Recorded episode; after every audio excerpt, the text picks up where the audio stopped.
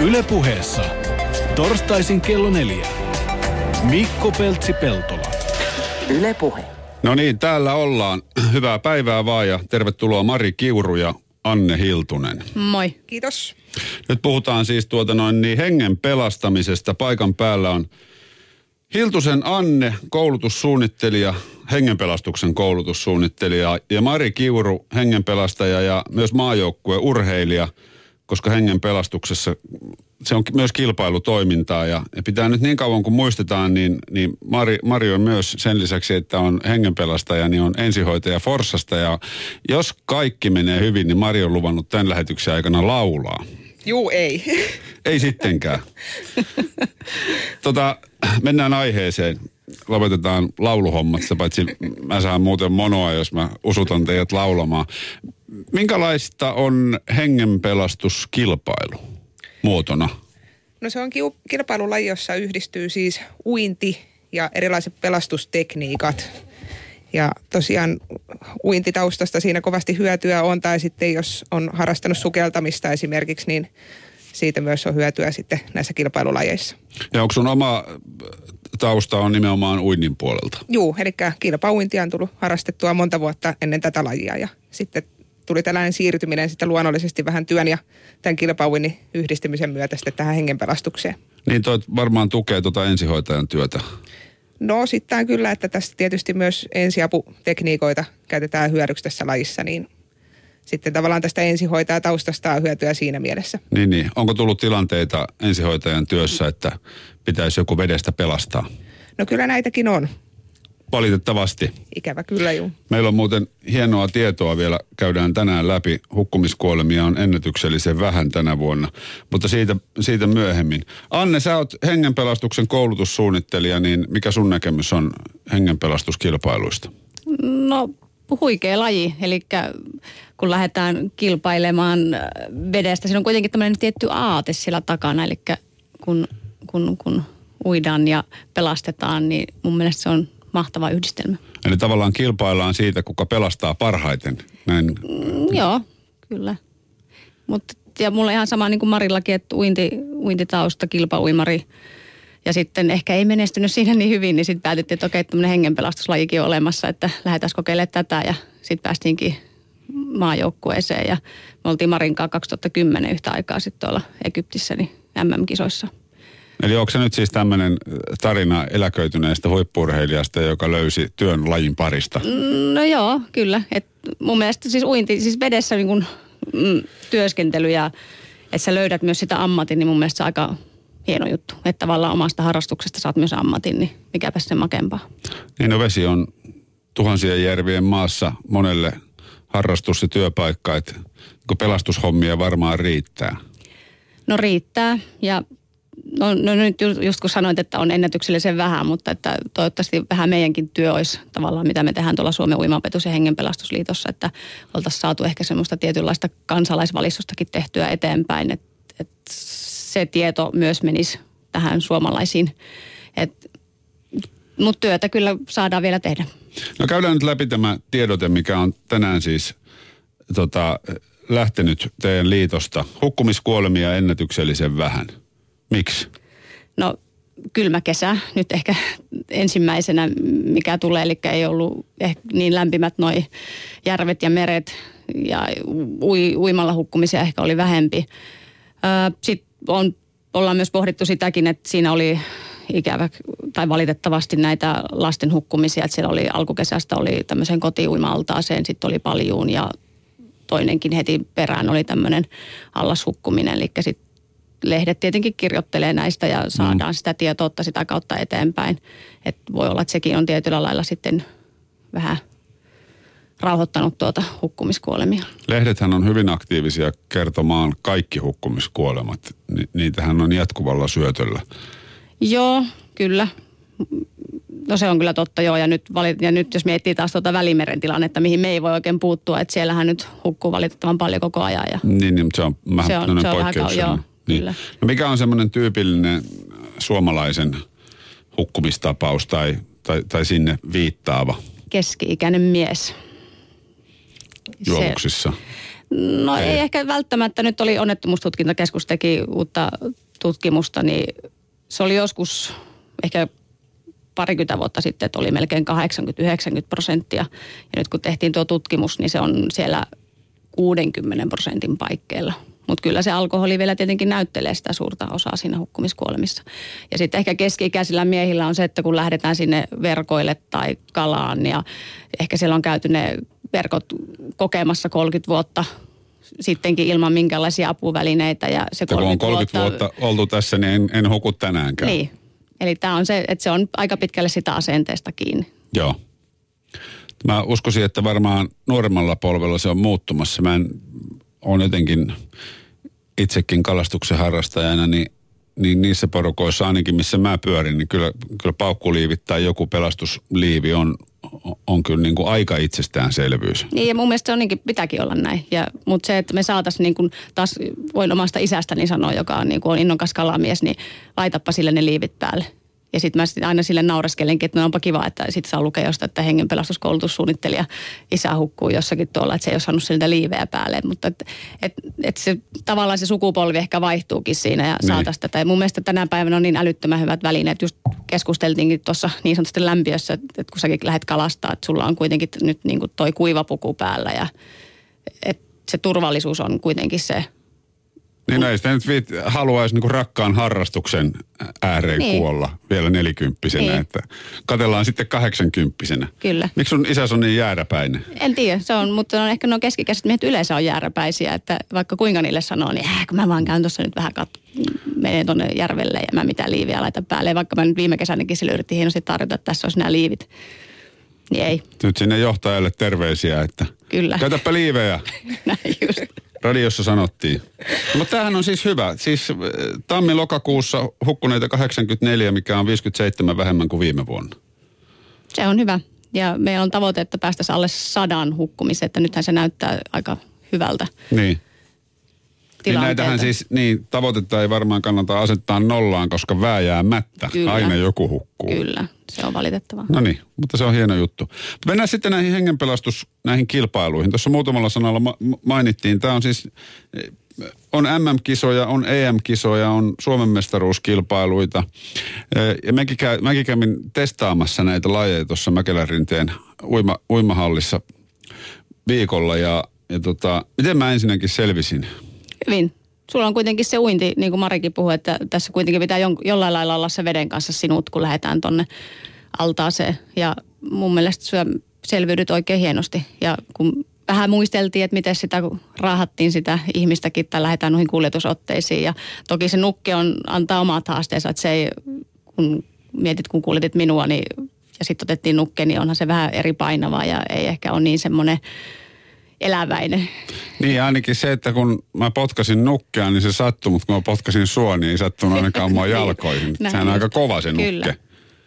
On ja ainakin mun mielestä siitä nukesta on hieman hankalampi ottaa kiinni kuin mitä ihan normaalisti ihmisestä, että ihmisestä saa paremman otteen. Mutta siis hengenpelastuskilpailut tehdään nuken kanssa. Kyllä. Minkälaisia sarjoja on?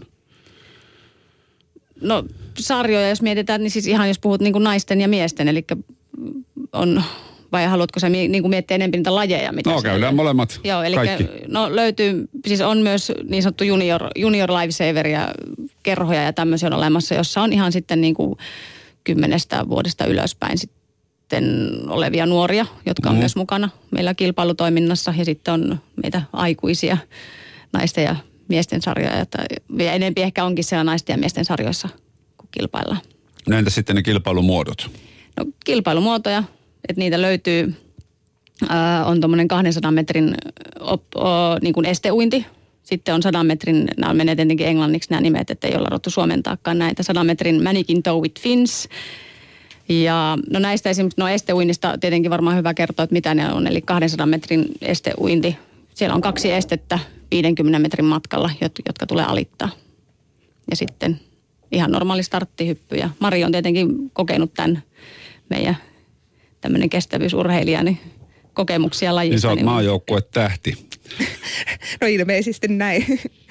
Joo, eli tosiaan sitä 200 metrin esteuinnissa, niin periaatteessa voisi ajatella, että normaalisti 200 metrin vapaa uinti, mutta siellä on ne kaksi estettä, jotka tulee alittaa sen matkan aikana toistuvasti.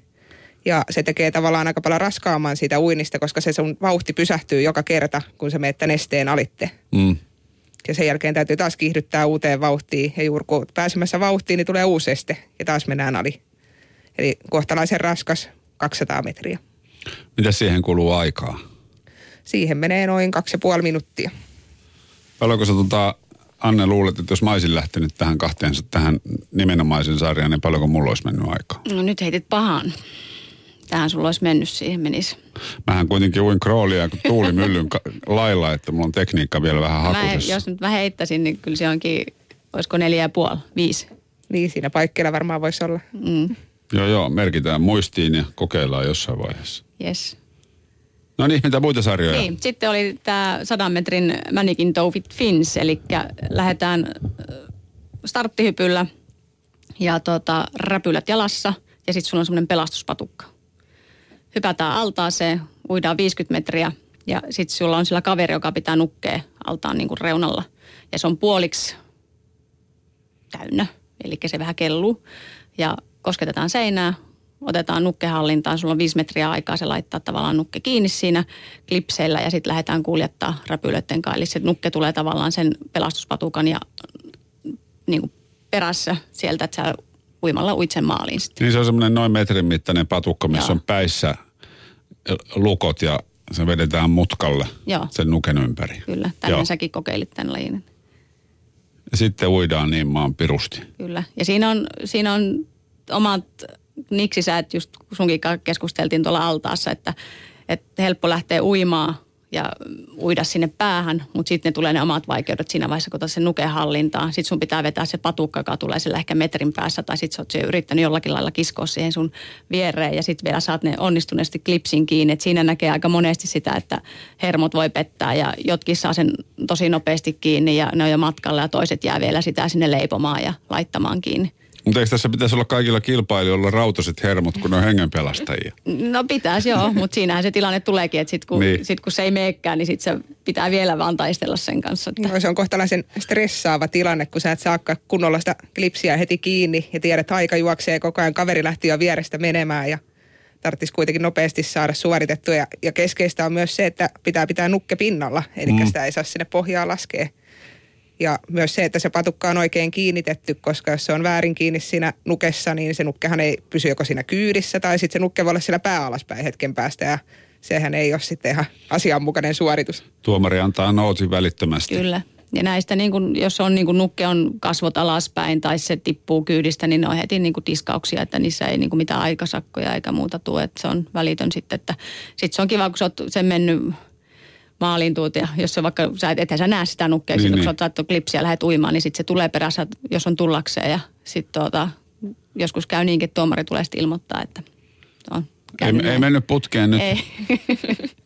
Niin eli tavallaan siinä haetaan sen nuken asennon kautta pikkusen semmoista aitoutta kuitenkin. Kyllä, ja kyllä.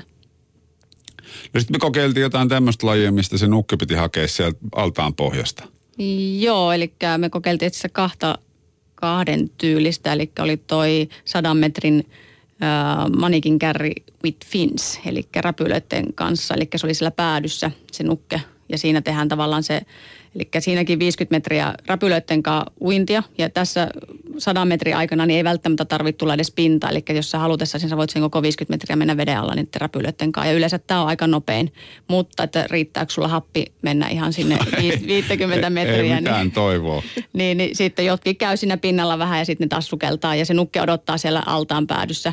Ja sitten sä käyt sen hakemassa sieltä omalla tekniikalla, eli pyö, teet joko volttikäännöksen tai joko sukellat sinne aika pohjaa ja sieltä omalla tekniikalla nukke haltuu ja tullaan pintaan ja sitten lähdetään kuljettaa. Ja tässä oli se kuljetustekniikka, mitä sunkin kanssa harjoiteltiin tuolla altaassa, niin ei ole ehkä se perinteinen mitä koulussa opetellaan, että otetaan se leukaote ja lähdetään kuljettaa vaan, että se on vapauinnilla ja otat sen yhden niin kuin, joko oikea tai vasempaan käteen ja mennään niin kuin ihan vapauinnilla ja potkitaan räpylöille. Joo, ei siis tota, kuinka paljon se on nopeampi sitten se, se sukeltamalla? Joillekin 50 on vaikeaa sanoa, mutta kyllä se yleensä on, kun sä et nouse pintaan ja sä meet siellä niin kuin nopeasti delfareilla niin, niin kyllä se Niin On. kyllä siinähän selkeä ero on, että jos on voimakas delfarin potkuli, niin sillähän pääsee äärettömän lujaa räpylöiden kanssa siellä veden alla. Niin. Että omakin tekniikka on se, että mahdollisimman pitkälle niillä delfareilla. Ja muutama- pitäisi se delfiinipotku ensin opetella, että siihen pystyisi Juu. sen, sen niin kuin hengenpidätyksen lisäksi. kyllä. Joo, ja tosiaan siinä itsellä ainakin sellainen tyyli, että tuun sen verran pintaan, että otan vähän happea Mm. muutaman käsivedon verran ja sen jälkeen nukke kyytiin ja sitten lähdetään paluumatkalle. No kuka nämä la- lajit on kehittänyt? Mistä nämä on niin kuin peräisin? No nyt se pistet aika pahaan. Mä en tiedä, että siis aikanaan tuhat, joskus 1900-luvulta varmaan niin kuin Australiasta lähtenyt, mutta se on enemmän ollut niin kuin rantalajeina kisoina, että ne on siellä rannalla juossut ja kehitellyt näitä ja sitten jossain vaiheessa varmaan altaisi, että eihän uima-altaitakaan nyt ole mitähän niitä olisi maailmalle tullut. Et, ja Suomessa, no mä tiedän oikeastaan nyt ehkä enemmän tätä Suomen historiaa, eli sitten on 90-luvulla ensimmäisen kerran kisailtu itse asiassa Riihimäen uimalassa. Ja sitten ollut silloin 90-luvulla ollut myös nämä Lahden World Gamesit ja siellä on ollut tämä laji sitten myös mukana. Että 90-luvulta vasta Suomessa. Eli aika tuore. No aika tuore, mm. joo. Ja tota, niin. Sitten se, sit se on pikkuhiljaa nyt, että nyt ehkä 2000-luvulla ollaan tuotu niin kuin vielä enempiä, ollaan saatu pidettyä. Just Marin kanssa itse tuossa muisteltiin, että, tai Mari itse muisteli, että sä oot 2005. Joo, 2005 on ollut ensimmäiset kilpailut, missä on itse ollut kilpailemassa mukana. Niin oli Pirkkolassa, eikö vaan? Juu, kyllä. Joo, ja sitten mä oon itse ollut 2007, yritin mennä, mutta sitten ei ollut osallistuja, niin se peruutti. Ja 2008 vuodesta asti ollaan sitten sen jälkeen ollaan saatu joka vuosi pidettyä kisat. Että, ja sitten ollaan toki nyt saatu, ja 2010 taisi olla pitkästä aikaa, että laitettiin sitten niin kuin joukkue myös tuonne maailmallekin Juu. kisailee. M vai M? MM mentiin suoraan, niin kuin, suoraan. Heti kyllä, kärkeen. Kyllä. Mikä se oli sijoitus silloin? No aika vaihtelevasti mentiin. Mäkään en muista, mä just tuon äskeisen lajin, mitä mä tuossa kerroin, tuosta itse asiassa uin sen, mä olisin ollut, jos olisi niin kuin, hyvä sitä nyt on jossitella aina näissä lajeissa, niin kuin urheilijalla on tapana silloin, kun itsekin ui ja oli tuo 100 metri Manikin Tow with äh, Fins, niin tota, tai Manikin Carry with Fins, niin tota, silloin oli aika tarkkaa sen nuken asennon kanssa ja siitä, että se ei saanut upota ollenkaan. Eli se pitää olla koko ajan siinä veden pinnalla. Ja mulla tietenkin se jossain vaiheessa nähtävästi oli käynyt niin, että oli sitten käynyt sillä vedenpinnan alapuolella ja tuomarit... oli Asiakas sen- hukku. Niin, ja tuli kertomaan sitten näin, että asiakas hukkui, että valitettavasti tästä tuli diskaus sitten. Että silloin olisin, mä muistelin, että mä kattelin sitä aikaa, että toki kerkesin sen nähdä, niin olisi ollut joku, niin kuin MM-kisoissa, niin olisin ollut joku 16 joukossa kuitenkin, että se olisi ollut ihan yllättävän hyväkin. Mm. Joo, Ajallisesti, mutta- kanssa, että joo. 18 taisin olla Joo. siellä parhaassa lajissa. No tota, paljonko harrastajia on sitten nyt nykyään? No vaihtelevasti. Sanoisinko, että meitä on ehkä aika pienesti mennään, että kolmesta kymmenestä ehkä puhutaan, jotka käy silleen aktiivisesti kuitenkin. Välillä enempi, välillä vähän vähempi. Mutta jos on keskiarvo, niin sanoisin noin No kolme. ei, ei se paljon ole. Ei ole. No paljonko sitten Suomessa on ylipäätänsä hengenpelastajia? No onhan niitä, jos uimahalle on jo melkein 250 ja sitten jos mietit, että siellä on uininvalvojia ja jos niin kuin, niin kuin mietitään jos tätä rantapelastuksen ja uininvalvojan kautta, niin että saataisiin aktivoitua ehkä, että olisi siellä potentiaalia. Niin, eli niitä, ne ei vaan jaksa tulla kisoihin. Niin, Mutta eikö tämmöisellä kisoilla ole kuitenkin tietenkin se, että tutustuu saman ammattikunnan edustajiin, mutta tavallaan niin kuin kehittävä vaikutus siihen omaan työhön myös. Joo, ja se niin kuin onkin, että se on tietyllä lailla ehkä niin kuin tämmöistä omanlaista tykytoimintaa uininvalvojille ja sitä, että olisi intoa ehkä reenatakin siellä. Ja siitähän tämä on niin kuin kehittynytkin tavallaan tämä laji, että, että silloin aikanaan varmaan siellä Australiassa, kun on ollut sadepäiviä, niin ne on ne rantapelastajat siellä ihmetellyt, että no ei ole jengiä täällä rannalla, että mitäs tehtäisiin. Niin sitten ne on kehitellyt ehkä tämmöisiä kisoja, jotakin beach flagia ja sprinttijuoksua, että ei aina tarvitse sinne veteenkään mennä, että siellä on myös tämmöisiä kuivalajeja. Mm. Mutta tota, et pitäisi ehkä saada niin kuin lisää porukkaa. Mut ja kyllä mä niin, ja sitten ollaanhan me saatu jotakin vesipalloilijoita uppopalloilijoitakin vähän houkuteltu ja jotakin räpyläuimareita myös vähän tuolta muualta lajeista ja ja, ja, on- ja sitten ehkä näitä entisiä kilpauimareita, nyt on Saarisen Eeva, joka on entinen olympiauimari, niin ollaan saatu houkuteltua sitten myös tänne tämän lajin pariin. Niin, kyllähän noita lajeja, mm. vaikka kuinka paljon, jotka vedessä toimii. Kyllä. Mutta onko yhtään semmoista perusinsinööriä, joka harrastaa hengenpelastuskilpailuja noin ihan muuten vailla minkäännäköistä kilpauimarin taustaa? vähempi taitaa olla kyllä semmoisia meidän. En Niin. aina, Kyllä jokaiselta taitaa löytyy ainakin sitten se uininvalvoja Niin. tausta, jos ei, jos ei muuta. Eli tänään puhutaan hengen pelastuksesta ja paikan päällä on Mari Kiuru ja Anne Hiltunen. Tuota, mikä Mari sua tuossa kilpailussa nimenomaan viehättää? No varmaankin se haasteellisuus, eli kun ei puhuta enää puhtaasti kilpauinnista, vaan nyt vaaditaan sitten hermoa vähän erilaillakin jo, koska täytyy niin kuin pystyä niihin erilaisiin suorituksiin pelastustekniikan osalta siinä tavallaan kilpauinnin ohessa, niin se tekee sitä laista vähän sellaisen erilaisen. Siinä voi vähän enemmän varmaan taktikoida kuin ihan pelkässä uinnissa. No sitäkin, mutta ehkä ennen kaikkea just se, että se henkinen kantti riittää sitten siinä suorituksen aikana. No, mi- minkä maan edustajat on sitten kaikista kovimpia? Onko se just Australia, tämmöiset niin isot rantavaltiot? miten nyt oli EMkin? No jos mietitään Euroopan tasolla. Ranska on On kova. tällä hetkellä, niin taitaa olla. Saksa oli myös yllättävän kova.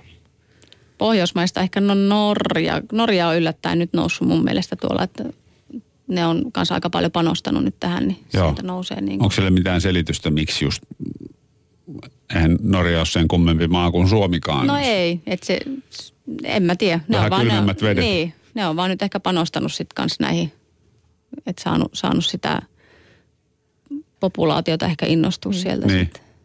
No minkälaiset teillä on niin kuin kisailun suhteen tavoitteet tässä?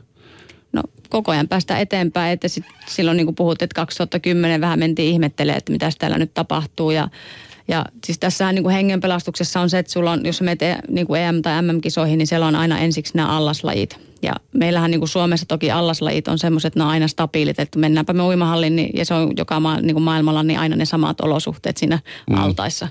Mutta sitten ne on yleensä kaksi päivää altaalla, sitten ehkä välipäivä, sitten siirrytäänkin rannalle. Ja nyt kun me mennään rannalle ja mietit meidän Suomen olosuhteita ja meidän Suomen kesää, ja et se on aika lyhyt. Ja se harjoittelumäärä, mitä me ehkä voidaan tehdä tuolla rantaolosuhteissa, niin siinä me niin kuin hävitään tavallaan niin kuin muillekin maille.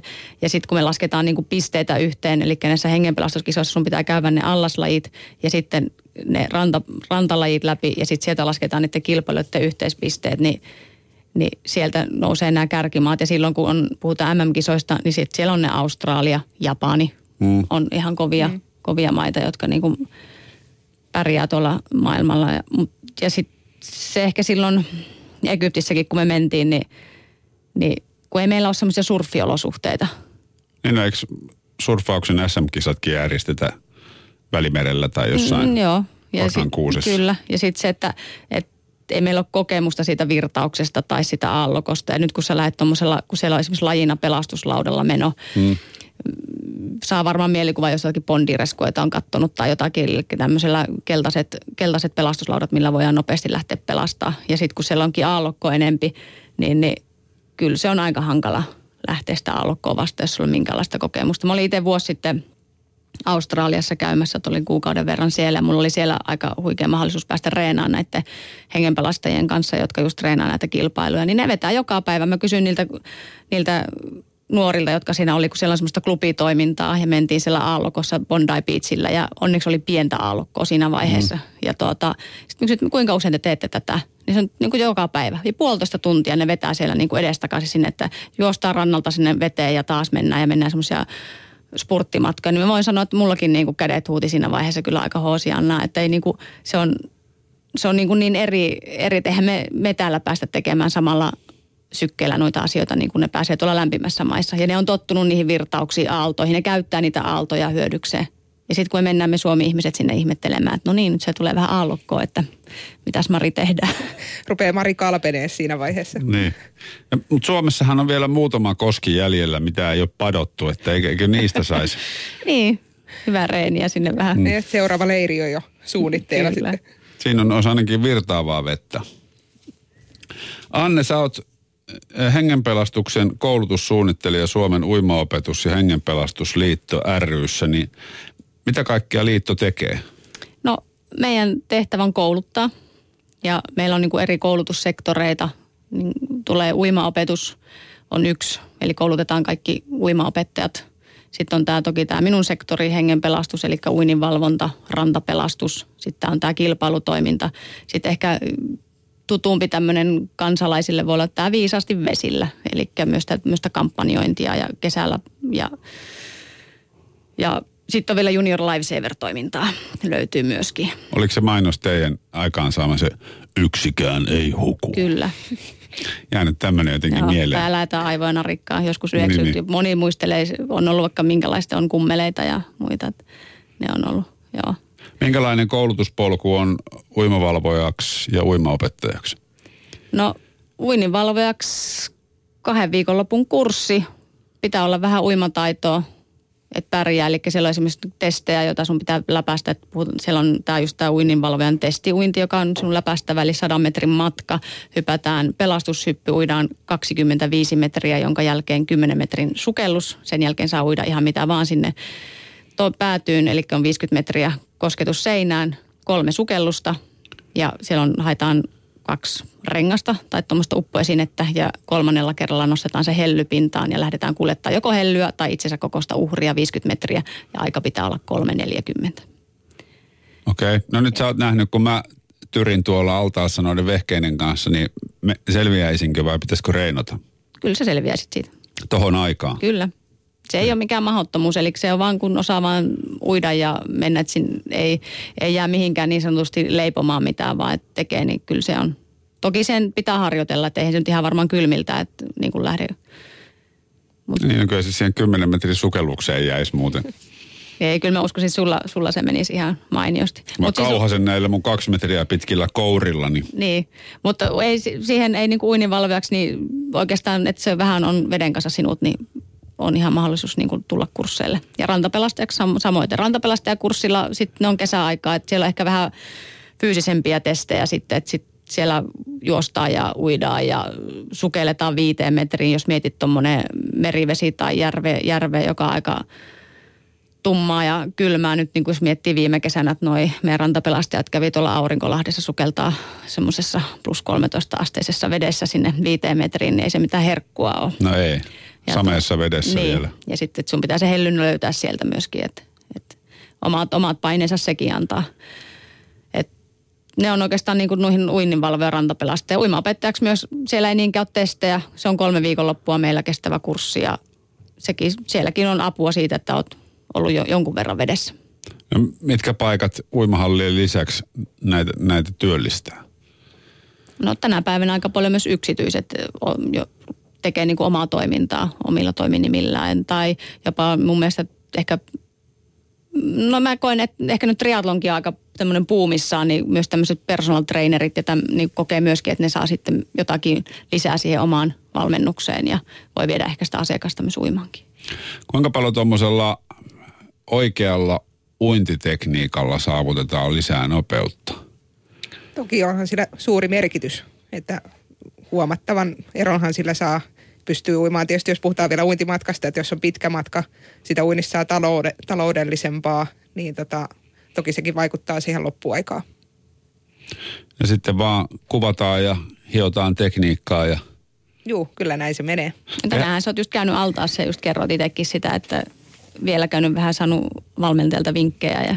Joo, kyllä tota, tänään just viimeksi on omaa tekniikkaa kuvattu ja eihän sitä oikeastaan itse tiedosta välttämättä niitä omia virheitä ennen kuin ne näkee ihan videolta.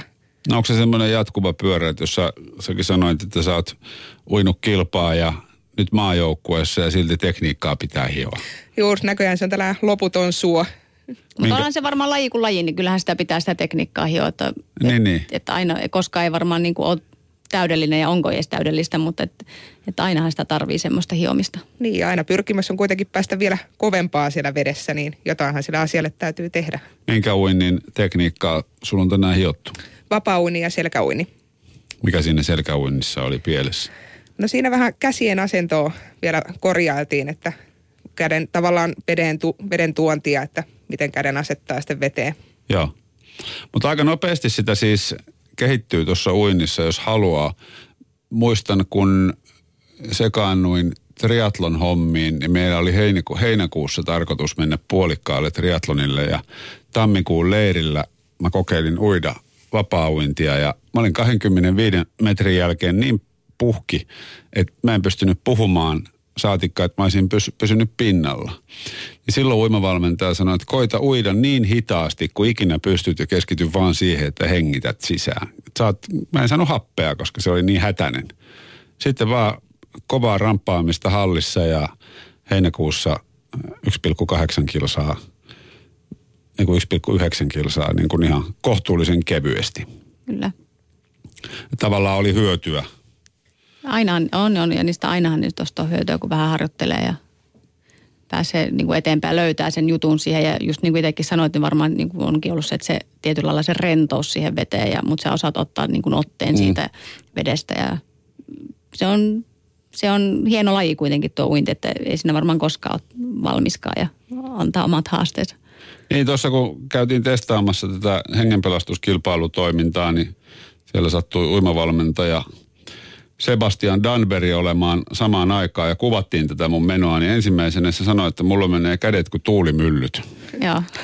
Et se on niin kuin ensimmäinen virhe. Ja sitten ilmeisesti jalat putoo vähän turhan alas ja katse on liikaa edessä. Joo, ja sehän nyt yleensä onkin, niin kuin jos miettii tuommoista kuntouimaria, niin siitä, että se pään asento, kun on liian korkealla, niin siinähän käy niin, että ne jalat ja vartalo tippuu alaspäin. Ja sitten kun meillä on tämmöiset primitiiviset aivot, että sun pitää niinku ottaa sitä happea, sä lähdet hakemaan happea, niin sä nostat sitä päätä liikaa, kun sä Joo. voit vaan sillä vartalon käännöllä vaan haukata sitä helpostikin sitä happea, mutta se vaatii harjoittelua. Niin, koska siinä on riski, että haukkaakin vettä niin. ja sitten ahdistaa. Kyllä.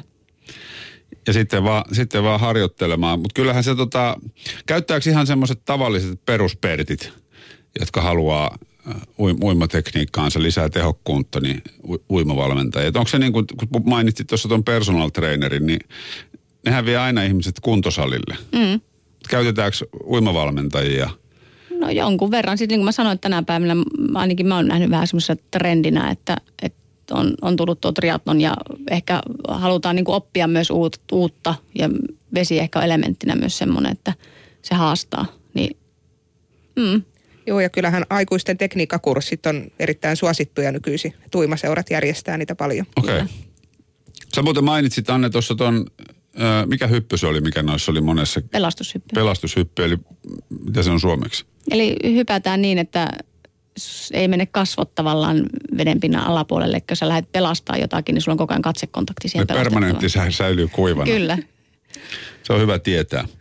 Tota, onko sä Mari katsonut tuota Marttiina ja Hengenpelastajat ohjelmaa? No kyllä sitäkin on vähän sivusilmällä tullut katseltua. Siinähän oli aika viehättävä se hengenpelastaja, eikö ollut? Joo, kyllä. Eli Anne on siis sekaantunut myös televisiomaailmaan. Joo, vähän viihdemaailmaa myöskin. Niin. Minkälainen kokemus? No erilainen, Et kaksi kautta tehty ja tota, mielenkiintoinen ja ihan siis on tavallaan itsellekin omia haasteita ja ei, monista kyselee just sitä, että kun on viehkeitä naisia, että, että minkälaista siellä oli olla, niin ihmisiä hekin on ja kaikkihan ei hengenpelastus nyt ole sen vaativampaa kuitenkaan, että kaikki tämän taidon voi oppia. Niin. Ja, kun se, se on jännä, siis ne pätkät, mitä mä oon, mä oon kattonut, niin siis toisaalta siinä, siinä on se niin kuin kikattava kumitissilauma, Mutta sitten taustalla on kuitenkin ihan oikea ja helkkarin tärkeä juttu, eli hengen pelastaminen. Kyllä. Ja mikä oli lähtötaso? Siis näillä... Näillä kisaajilla. kisaajilla. miten tämä tavallaan tämä polku menee, että tämmöinen mä katsoin niiden kilpailijoiden titteliä, niin jokaisella oli joku TV-ohjelma, missä oli, niin se äitien sota oli mun mielestä kaikista koomisin, missä joku oli ollut.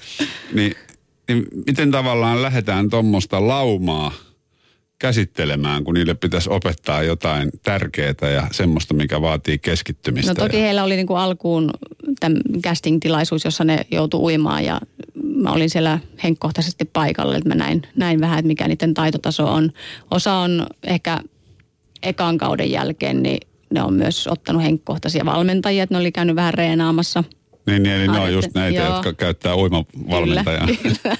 Ja tota, mutta ei, siis koko ajan sitä kehitystä tapahtui sielläkin ja matkan varrella. Et paljonhan siellä tehtiin myös sille, että ei kamerolle näytetty, että ne joutui tekemään näitä meidän ihan testejä ja ope, käytiin niin kuin läpi tekniikoita ja mitä nyt tuohon hengen pelastukseen kuuluu. Että sitten se on vain pieni riipasu, mitä näkyy tuonne niin, kuin, niin sanotusti katsojille Niin. tästä ohjelmasta.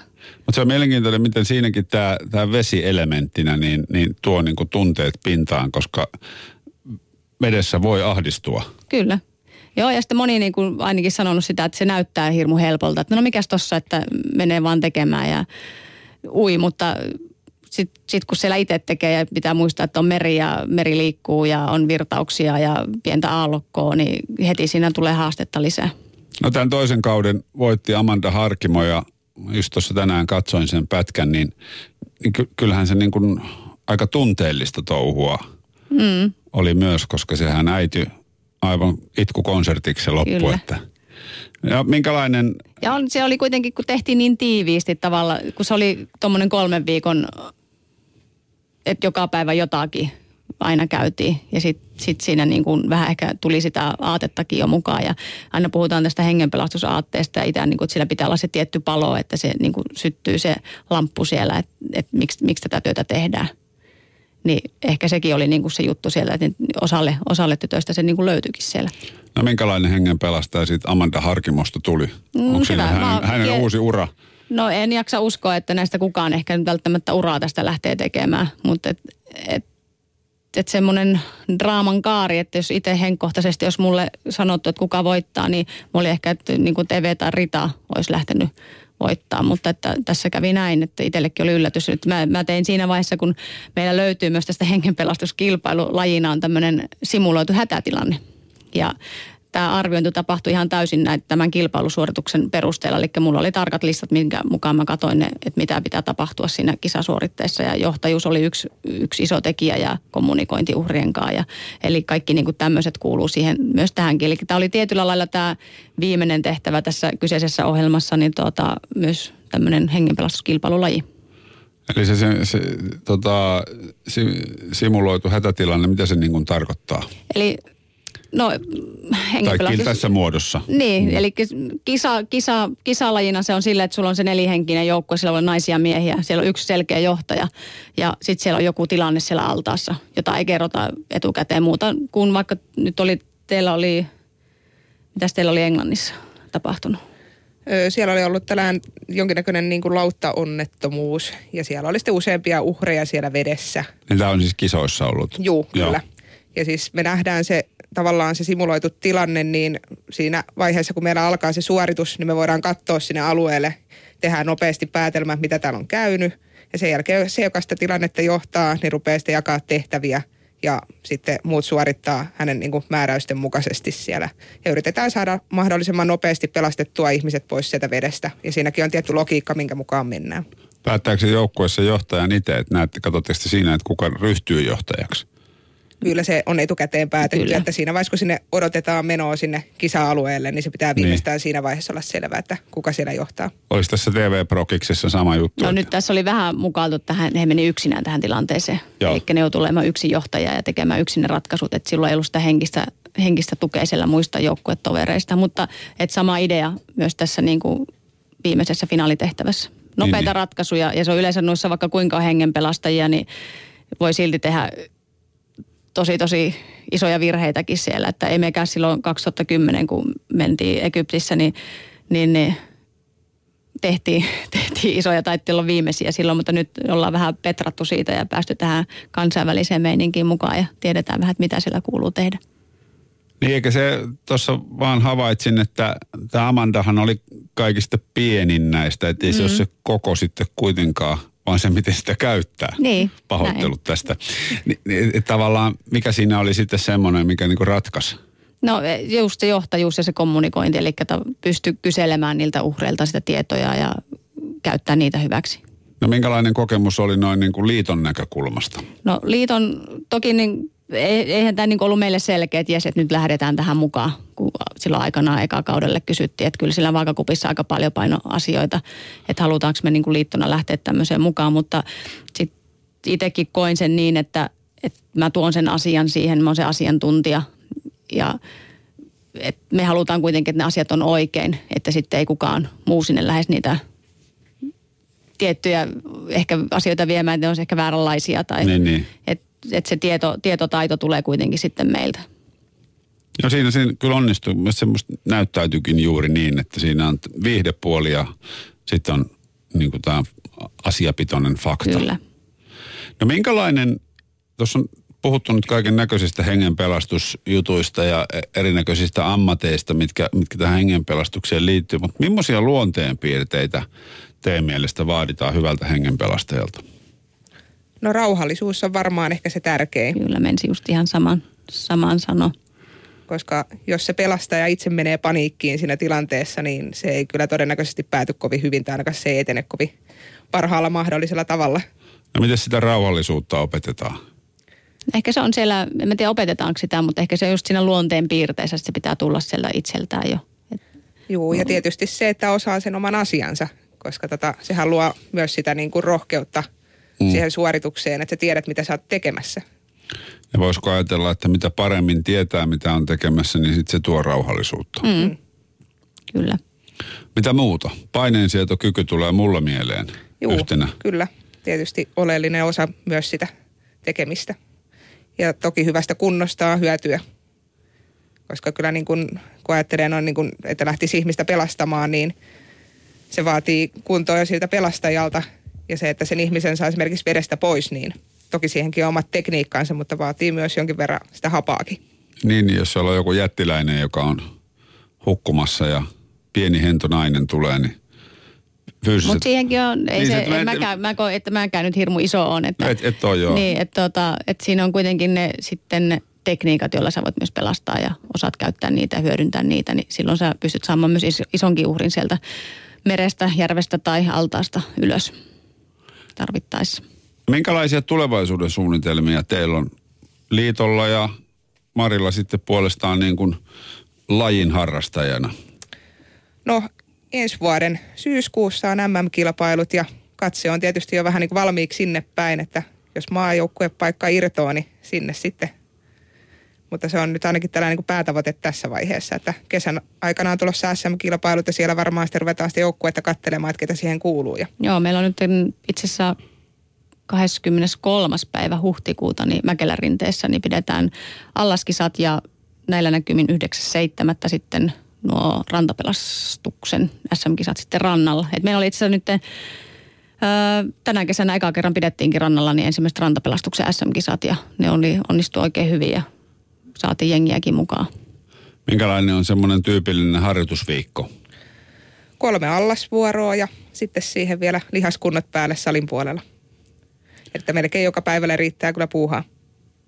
No minkälainen on liiton tulevaisuuden kuvio? No tulevaisuuden kuvio, että me täytetään ensi vuonna 60 Oho, vuotta, eli juhlistetaan myös sitä, sitä ensi vuonna. Ja niin, tuo, mitä me nyt halutaan edelleen tätä van, van, niin sanottua valistustyötä myöskin tehdä ja viedä eteenpäin. Ja, ja, ja ehkä meillä lajilla myös tämä hengenpelastus on yksi muoto tuoda sitä esille, että tämmöistäkin on olemassa ja tuoda sitä kautta tätä vesiturvallisuutta.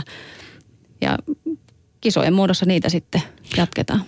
mikä on muuten, tästä aina silloin tällöin puhutaan tähän loppuun vielä, ehditään käsitellä suomalaisten uintitaito yleisesti. No joka kolmas suomalainen ei osaa uida. Se on aika paljon. Se on aika paljon kyllä. Miten ne, onko näin sitten vanhempaa porukkaa vai mä oon ymmärtänyt, että kouluissa kuitenkin jonkun verran keskitytään siihen, että ihmiset osais uida. Joo, mutta puhutaan uimataidon määritelmästä, eli se, että ihminen, joka pudottuaan syvään veteen pystyy uimaan 200 metriä, josta 50 metriä vähintään selällään. Ja yksi prosentti on tämmöisistä kuudesluokkalaisista, niin kuin, jotka eivät osaa uida ollenkaan. Okei. Okay. Mutta sitten tämä uimataidon määritelmän puitteissa. Eli niin sano uudestaan uimataidon määritelmä. 200 metriä. Henkilö, joka pudottuaan syvään veteen pystyy uimaan 200 metriä, josta 50 metriä selällään. Ja, ja, ja muut 150 metriä saa uida mitä vaan. Kyllä. Ei se, ei se, vaikea, ei se mikään paha rasti ole terveeltä Ei. ihmiseltä. Ja se on ajateltu sillä, että jos sä oot jossakin vaikka järvellä tai muuta, sä tipahdat veneestä, niin ehkä se matka voisi olla se 200 metriä sinne rantaan, että Niin. sä pysyisit selviytymään. Mutta se on kuitenkin mitattu uikkarit jalassa, Niin. että siellä on vissi ero, jossa on... Oh. Ja sen takia ne pelastusliivit päälle, kun lähdetään tuonne vesille.